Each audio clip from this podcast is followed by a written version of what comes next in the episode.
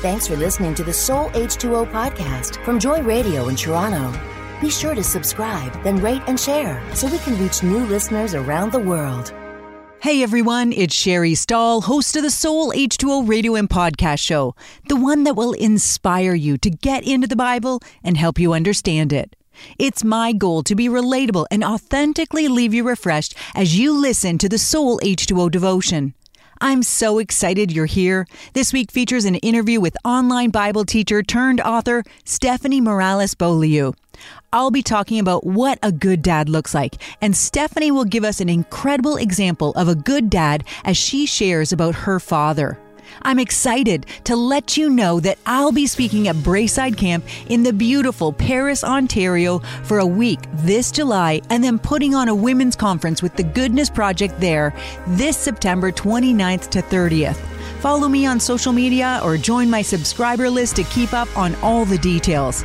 Downloadable Soul H2O journal pages will help you dive deep into the teaching segment, and you can even use them for your personal devotions. Find them on today's show notes at soulh2o.com/146, along with information about our guest.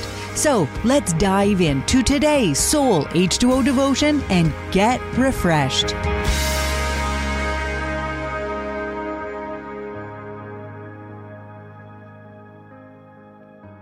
During his 2005 Baseball Hall of Fame induction speech, Wade Boggs said one of the most profound statements when thanking his father. He said, "Anyone can be a father, but it takes someone special to be a dad." I see this phrase played out in the relationship between Jesus and his father. They had such a close relationship that when Jesus was going through his most difficult time, burdened in the Garden of Gethsemane right before his crucifixion, Mark 14:36 tells us how Jesus cried out, "Abba, Father, everything is possible for you. Take this cup from me, yet not I will, but what you will." Abba is the Aramaic term of endearment that is best translated into English as daddy. In 2 Corinthians 6:18, God said for you and me to know, "I will be a father to you, and you will be my sons and daughters." A relationship with God as your father shouldn't bring fear, but belonging and safety. Romans 8:15 says, "The spirit you received does not make you slaves so that you live in fear again. Rather, the spirit you received brought about your adoption to sonship. And by him, God the Father, we cry, Abba, Father." You, my friend, can call God Abba just like Jesus did. God wants you to call him Daddy. In case you're not quite sure it's okay to be that casual with God, let me show you another verse telling us this and personalize Paul's words in Galatians 4:6 for you. "Because you are his child, God has sent the Spirit of his Son into your heart, prompting you to call out, Abba, Father." Too many people struggle to call God Daddy and try to keep a distance from God under the guise of reverence. But whenever we're not seeing God as a loving Heavenly Father, one we could snuggle up on his lap and share our deepest pain and greatest joy with, reveals how our view of God is marred. Damaged by culture, unmet expectations, church hurt, misunderstandings of the Bible, or most often, our view of God is damaged by our relationships with our earthly father or father figures. Roy Lessin, author and co-founder of Dayspring Cards, says, "The imprint of a father remains forever on the life of a child."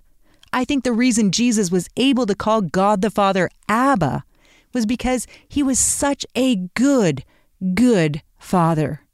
At Jesus' baptism, Luke records how the Holy Spirit descended on Jesus in bodily form like a dove, and a voice came from heaven saying, "You are my Son whom I love. With you I am well pleased."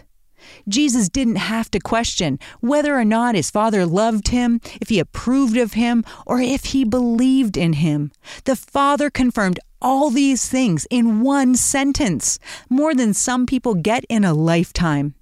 When children grow up affirmed by their father and loved by them, it's easier to see God as Daddy, a loving Heavenly Father. Psalm 103:13 says, "As a father has compassion on his children, so the Lord has compassion on those who fear him." But if your father has seldom shown compassion towards you, it's hard to live in the truth that God's nature is compassionate. Fathers hold great influence over our lives, and much of how we view God can be connected to our relationship with our Heavenly Father figures.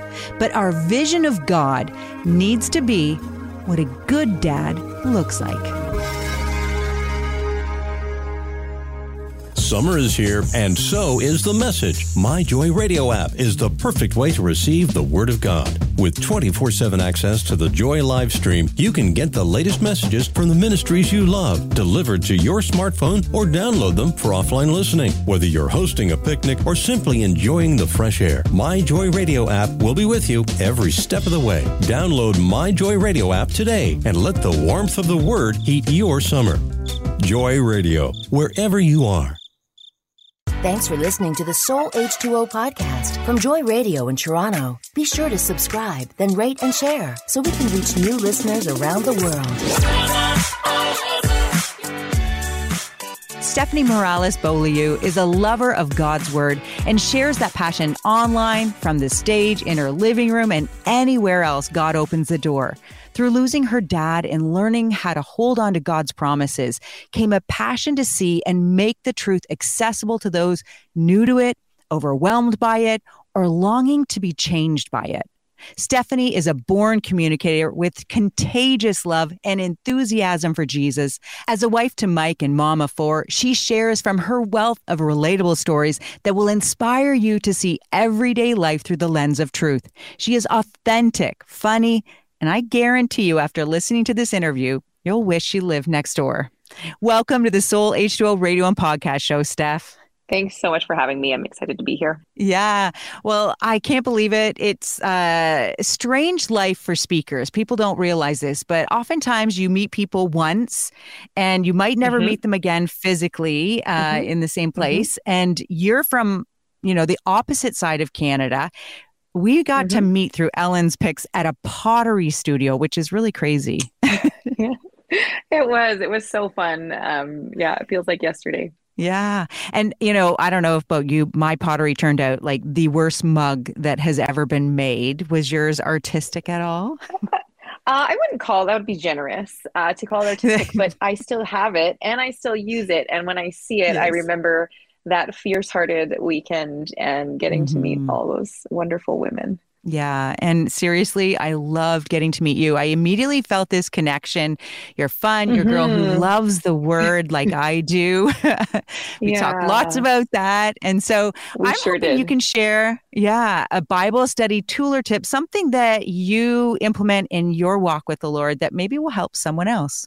Yeah, I've always loved the Word, and you know, I've read, you know, you read through it, and this last time when I started reading through the whole Bible, and it worked out to be about a year and a half, and I started like a highlighting kind of system, and you know, there's so many details, and sometimes two things can happen: one, you can get kind of overwhelmed by the details, or two, you can not even notice them because there's so many, and so I just kind of picked, like, you know, pink's like my who, and blue's my my when, and green's my where, and orange is my what, and yellow's my why. And so going through it, and this is not, it was not perfect by any means. There's sections of my Bible that have not been touched, but the ones that I did, I just found that it helped me really to slow down and pay attention to what is actually there. And as I did that and just noticed the details, you see a lot more repetition. I noticed a lot more, like, what's the significance of this place? Or, oh, you know, this helps me to timeline Jesus's ministry. Or, oh, I didn't notice that person was in this story, you know? So it's really helped me, I would say, draw my attention to some of the details, which we know are, you know, inspired by God. So if they're in there, even if we don't know why, they're there for a reason. And so it's really helped me to not skip over, you know, some of those details that might otherwise just kind of fall by the wayside. And I followed many rabbit trails this year and just gotten to see, like, connections, you know, between physical places and people and a whole bunch of things that I had never seen before. So that's my really my cool tip. Mm-hmm. I love that. I started highlighting where women are in the Bible in purple. Mm.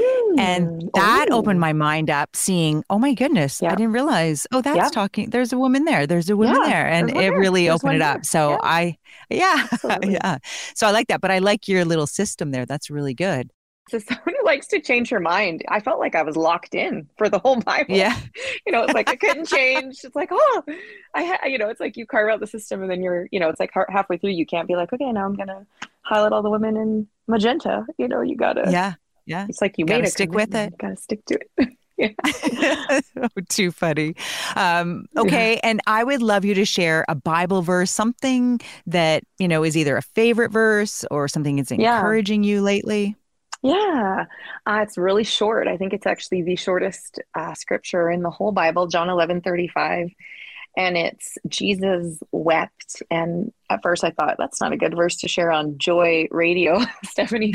But one of the reasons I love this verse, this short, punchy verse that's right there in the middle of this really miraculous story. It's right in the middle of the story of Lazarus dying and Jesus doing this unbelievable miracle of raising him from the dead. And the reason I love it so much is because I think that sometimes, especially in, faith circles, sometimes we skip grieving and we skip the discomfort of leaning into hard emotions. And we're really quick to say things like, oh, it's okay because, God's doing this or God's doing that. And as somebody who has a kind of optimistic leaning personality, I've done that even for myself a lot of, something that's really hard and then kind of really leaning away and just not wanting to feel the grief or the loss. And so when I read this, I'm so encouraged that Jesus took the time to be moved by his friend's grief and not just to see it and to be moved by it, but to move into it with them. And I love it because he was about to quite literally raise Lazarus from the dead. And so I feel like he could have come in and been like, wipe your tears. It's all going to be okay. Just wait, I'm going to do a miracle. And yet he took this time to be in it with them. And so that just really shows me the heart of God, the witness, of God. And that sometimes when we feel maybe alone or afraid of negative emotions, that God is just right there in the midst of them with us. I love that he's our Emmanuel, God with us, not just at Christmas. It's, through the grieving, through the joyful times, whatever it is. Yeah. I like how you said that, though, his withness. You recently published a book called Anything But Ordinary, Finding Faith That Works When Life Doesn't, which pretty much is a lot of the time. And I heard it won a big award. It did. Yeah. I was just blown away. I got a call about a year ago that it had been selected as the nonfiction winner of the Braun Book Awards for Mortal Life Press. So I was just blown away and, was really like, how do I get this book over the finish line? And so when they called, I just burst into tears and I was like, oh God, now more people are going to be able to find hope through this story and it's actually going to get finished. And it was just a huge answer to prayer. Yeah, absolutely. Your book is powerful. And I know it was inspired by your dad's too short journey to his death from ALS, but there's so much to talk about it. So people are going to have to come back after the break where we can get into this incredible story of how God really helped you get through life when it wasn't working.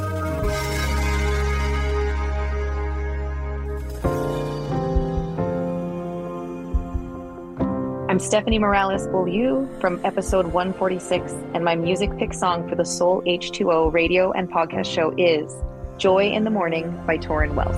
Everything happens for a reason.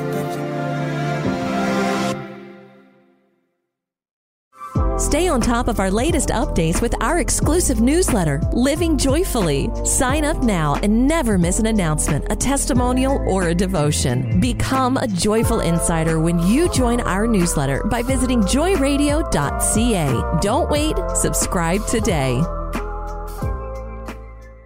Thanks for listening to the Soul H2O podcast from Joy Radio in Toronto. Be sure to subscribe, then rate and share so we can reach new listeners around the world. We're back from the break with Stephanie Morales-Beaulieu, author, speaker, and online encourager, talking about her book, Anything But Ordinary, Finding Faith That Works When Life Doesn't. Hey, Steph. We were just starting to talk about the journey that your family went on when your dad was diagnosed with ALS. And I know that's what really inspired your book. But it's incredibly not a book that leaves you sad. It's a story of God's grace in the midst of struggle. And I know it gives so much hope of that your life can make a difference no matter what. But I know there's like a whole lot of your story before your dad was diagnosed with ALS. And I'm just wondering if you could share a bit about what that was like, your relationship with your dad and family before ALS. Yeah.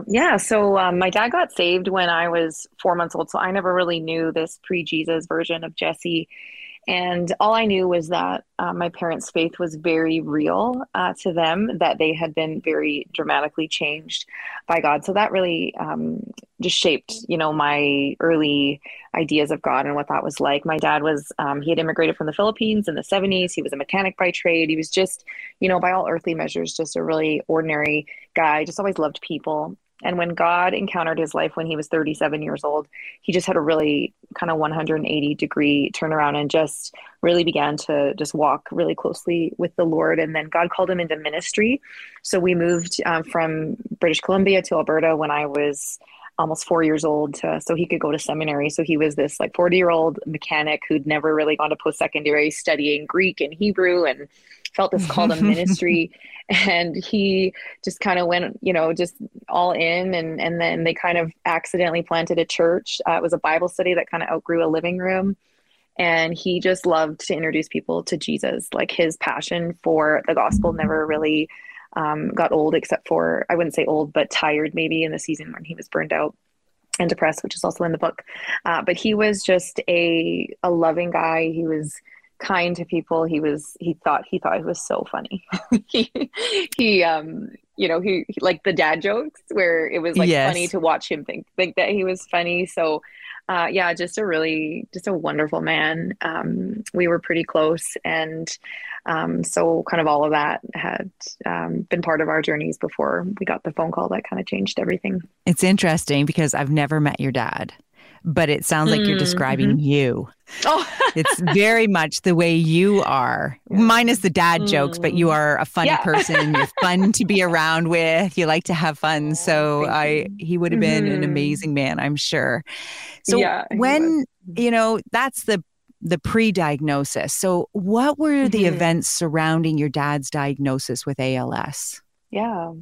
He had some, at the time, seemingly sporadic symptoms that, of course, we didn't realize were all connected until, you know, they became connected by this terrible news about ALS. So he was experiencing weakness in a finger, and he had a couple of times where he was speaking or sharing and just got really tongue-tied, and he couldn't quite just find words. And then it kind of went away. And so it was a lot of, oh, this is weird. Oh, that was weird. And then had been to, you know, the doctor a few times, but there wasn't enough symptoms that the doctor was able to kind of recognize until my mom was in for something else. And she mentioned the tongue-tied kind of thing. And then she said, this is in the book. The doctor just said, he just went white, and he said, have him come see me like tomorrow. And then he got him on a referral list for the neurologist. So we just had no idea what was coming. Thought maybe he had carpal tunnel or, you know, something from pulling wrenches for years. And so just had that expectation that the doctors will diagnose and they'll give him something and he'll get better and we'll move on. And so we just never really anticipated that all those symptoms would be connected in that way with that really sad ending. Yeah, I know it is a very shocking diagnosis. You and I have talked about my brother-in-law who's been diagnosed, and it takes the family by storm. It takes, it took my brother-in-law, your father. There's just so many emotions surrounding it. But I know for my brother-in-law and for your dad, they both have had such relationships with God that kept them through the time and all the struggles that they faced or are facing. Yeah. And I know your dad had a really crazy, life-changing, divine encounter that helped him throughout life. And I'm wondering if you can just share that. Yeah. So my mom got saved about 15 months before he did. And she just thought he'll never, ever get saved. You know, and I know there's a lot of women who relate to that, just thinking like, I can't save, my husband. And little does she know, God was at work in his life. He had a Christian coworker who prayed for him and who he would ask questions to. But the actual day he got saved, he was driving home from Vancouver to Richmond. And he was trying to get a hold of the pastor because he decided that was the day he was going to become a Christian. He had decided he was ready to give his life to God, and he could not get a hold of the pastor. So on the way home, he said, God, I don't know if you know me, but you know my wife, Kathy, which I think is so funny. And he said, I have a problem. I was going to become a Christian today, but I can't get a hold of the pastor. So if you're real, put him in the church. And he turned left like 2 minutes later on Albion, which was the street that led up to where the church was. So long story short, the pastor was there by just we want to say fluke circumstance, but it was just the Lord, answering and hearing the prayers of his people. And that day he just went into the empty sanctuary. He got down on his knees and he just surrendered everything to Jesus. And the pastor said it looked like a 1,000-pound weight had been cut from his shoulders.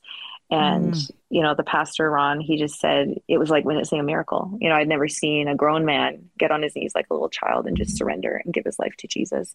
And so from that day forward, he just had this, he had this joy, he had this trust, he had this faith. He had lots of hard times, lots of, as we all do, the highs and lows of life and ministry and relationships and all those things. But that was something that never left him, something that just carried him, his relationship with Jesus. And so, when I look back, I often think, nothing prepared us for that phone call. And I think when you have been through something traumatic like that, then there's lots of just little places fear will kind of try to take hold of you. And just recently, actually, just this last weekend, I was just kind of processing some of those hard losses that were throughout the journey, and just, still had some tears to cry and still had some grief to process. And it just felt like God was just saying, like, it's like you can have faith and you can still feel, those things kind of that are hard. And I think sometimes we just think, I have to be strong, I have to be positive, I have to do all those things. But I think the journey with Jesus is all of the things. And so his life-changing encounter in hindsight really prepared me to walk this road of grief, not because all the ducks were in a row or because I saw everything coming, but because I had God with me. And if you have God with you, he can be prepared for anything. And so we don't have to be, foreseeing the future in order to have that peace. I love in your book, you say, my emotions waged war, fighting for the most prominent place in my heart. Grief and gratitude, despair and hope, sadness and joy, anger and acceptance. Eventually, I would learn that the human heart could handle the tension of both. And you beautifully weave that through the story that you've just been telling and in your book. Yeah. Of how God does, when life is not working, but your faith can right in the midst of it. It absolutely can, especially if you will let God help you navigate through and be with you in both. Well, Stephanie, I want to thank you so much for being here and sharing just a little bit of your story. I hope people get your book, get encouraged by everything that you share. Thanks so much for having me, Sherry.